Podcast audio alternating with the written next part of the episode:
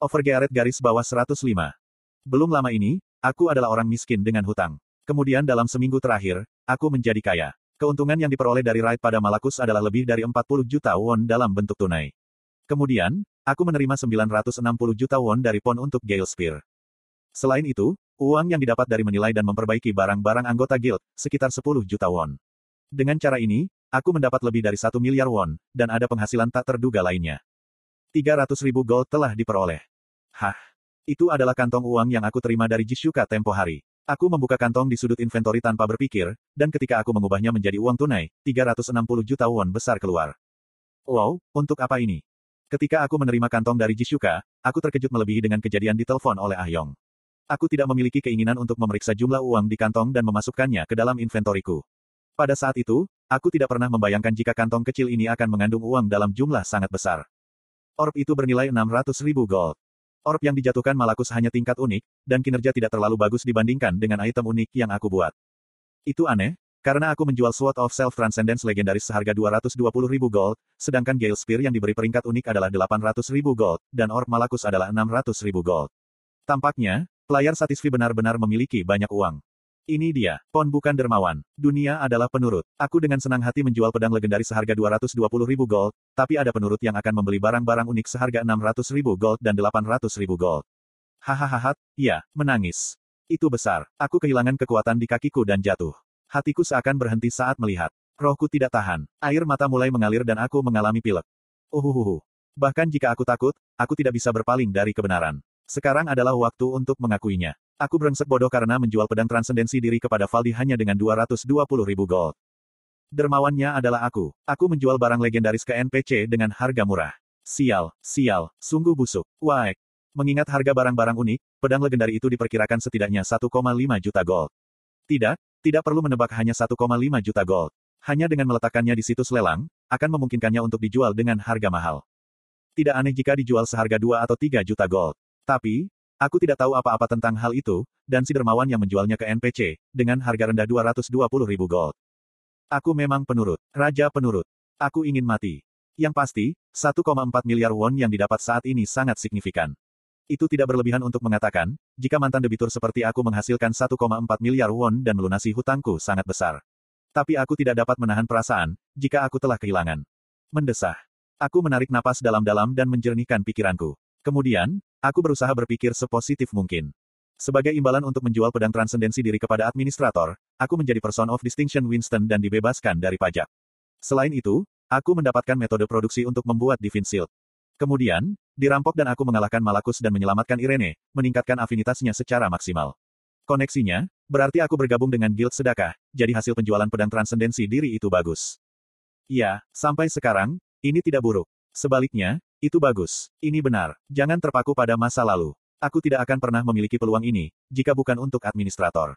Baik, semuanya baik-baik saja. Petik dua. Aku menghipnotis diri dan pikiranku yang hancur, perlahan-lahan untuk mendapatkan kembali stabilitas. Pertama-tama, aku tidak bisa memikirkan masa lalu. Aku sibuk, karena aku harus menyelesaikan item Ibelin. Dua hari yang lalu, Ibelin hanya menyimpan cukup bahan untuk membuat ton tunggal. Di Afrag Manap, salah satu benda yang diperlukan untuk membuat ton, sangat langka. Sehingga, hanya satu di antaranya yang bisa diperoleh dengan kemampuan Ibelin.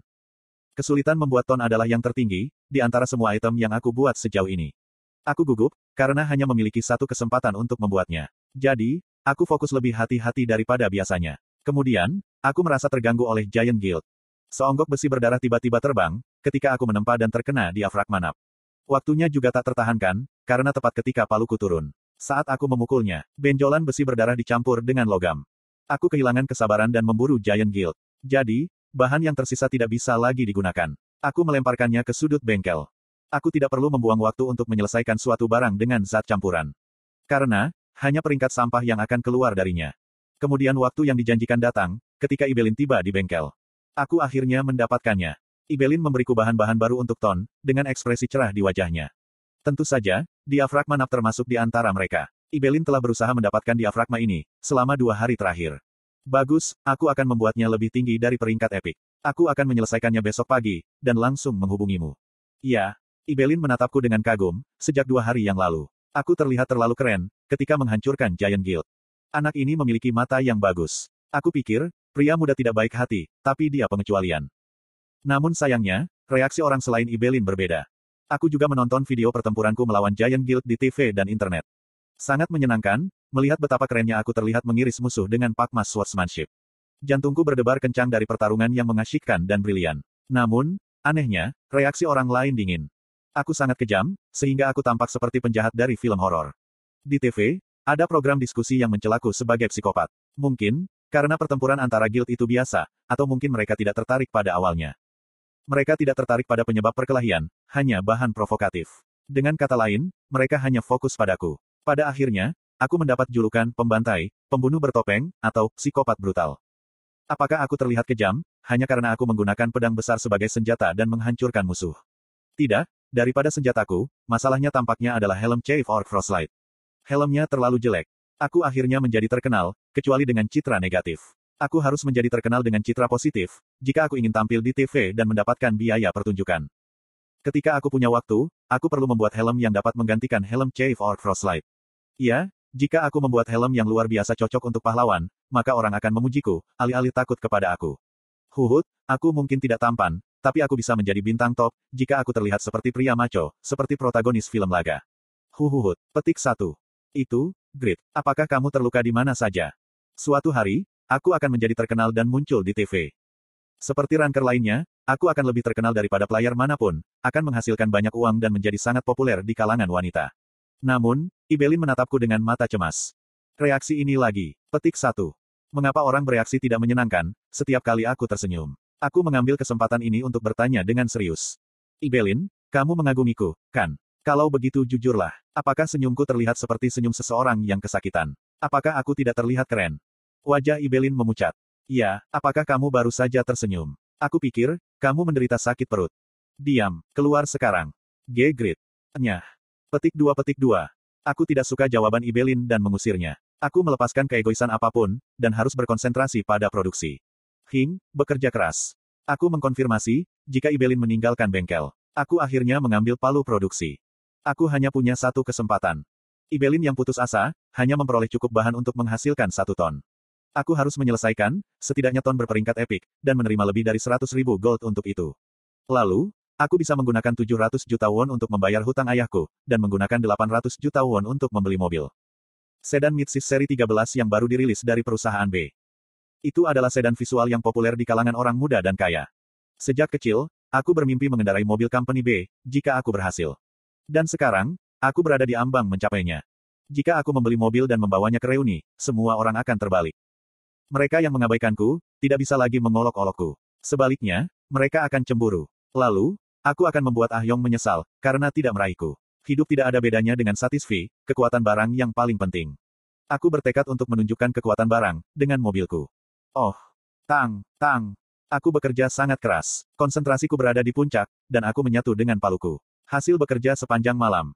Ton. Peringkat, rare. Daya tahan, seratus lima puluh satu per seratus lima puluh satu. Attack power, dua ratus tiga puluh satu. Penetrating power, plus tiga puluh persen. Asteris bleeding tanpa syarat akan terjadi ketika serangan berhasil.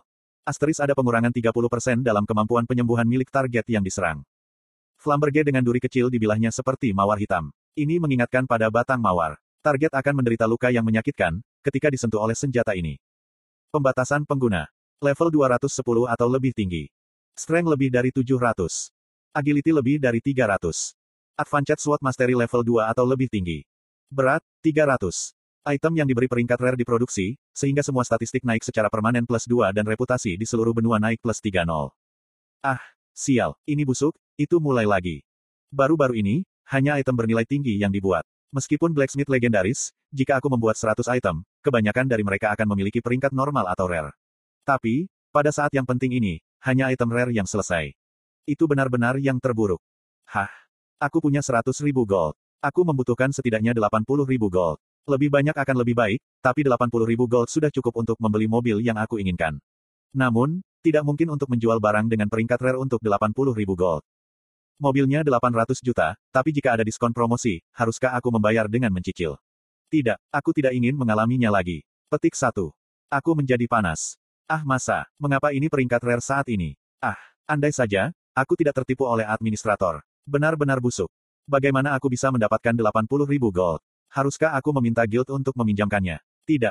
Jika aku meminta uang kepada mereka sekarang, aku mungkin kehilangan untung atas barang-barang yang dibuat nanti.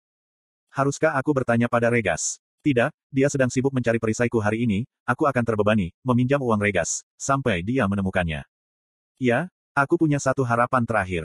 Hei, Ibelin, aku pikir, aku akan sedikit terlambat. Ayo temui aku dalam dua puluh jam, bukan sekarang. Setelah mengirimkan whisper sepihak ke Ibelin, aku mengambil sepotong logam yang berguling-guling di sudut bengkel. Itu adalah ton yang belum selesai dicampur dengan bahan asing. Jika aku mengolahnya lagi dari awal, mungkin hanya ada sedikit darah tercampur. Oke. Aku akan mencobanya lagi. Tang, tang, tang. Aku dengan penuh semangat, berharap jika item baru setidaknya akan dinilai epik, dan hasilnya luar biasa. Ton keluhan dalam. Rating, legendari. Daya tahan, dua ratus enam puluh sembilan per dua ratus enam puluh sembilan. Attack power, empat ratus sembilan. Penetrating power, plus enam puluh persen. Asteris bleeding tanpa syarat akan terjadi ketika serangan berhasil. Asteris ada pengurangan lima puluh persen dalam kemampuan penyembuhan milik target yang diserang. Asteris skill, Laceration, akan dihasilkan. Asteris skill, Curse Bloodline, akan dihasilkan. Item yang dibuat oleh pengrajin dengan keterampilan dan potensi besar, tapi pengalaman dan reputasinya agak kurang. Selama produksi, Flamberge ini ditinggalkan oleh pencipta, ketika darah bercampur dan dibiarkan sebagai produk yang belum selesai. Sehingga, itu dipenuhi dengan kemarahan dan dendam yang tak terlukiskan. Senjata ini terutama memusuhi penciptanya dan memiliki chemistry yang baik dengan pemilik darah. Pembatasan pengguna. Level dua ratus sepuluh atau lebih tinggi. Strength lebih dari tujuh ratus. Agility lebih dari tiga ratus. Advanced Sword Mastery level dua atau lebih tinggi. Asteris jika seseorang selain pemilik darah memakai item ini, ada kemungkinan seratus persen dikutuk. Berat, tiga ratus. Item yang diberi peringkat legendari diproduksi, sehingga semua statistik naik secara permanen plus dua puluh lima dan reputasi di seluruh benua meningkat plus seribu. Ini luar biasa.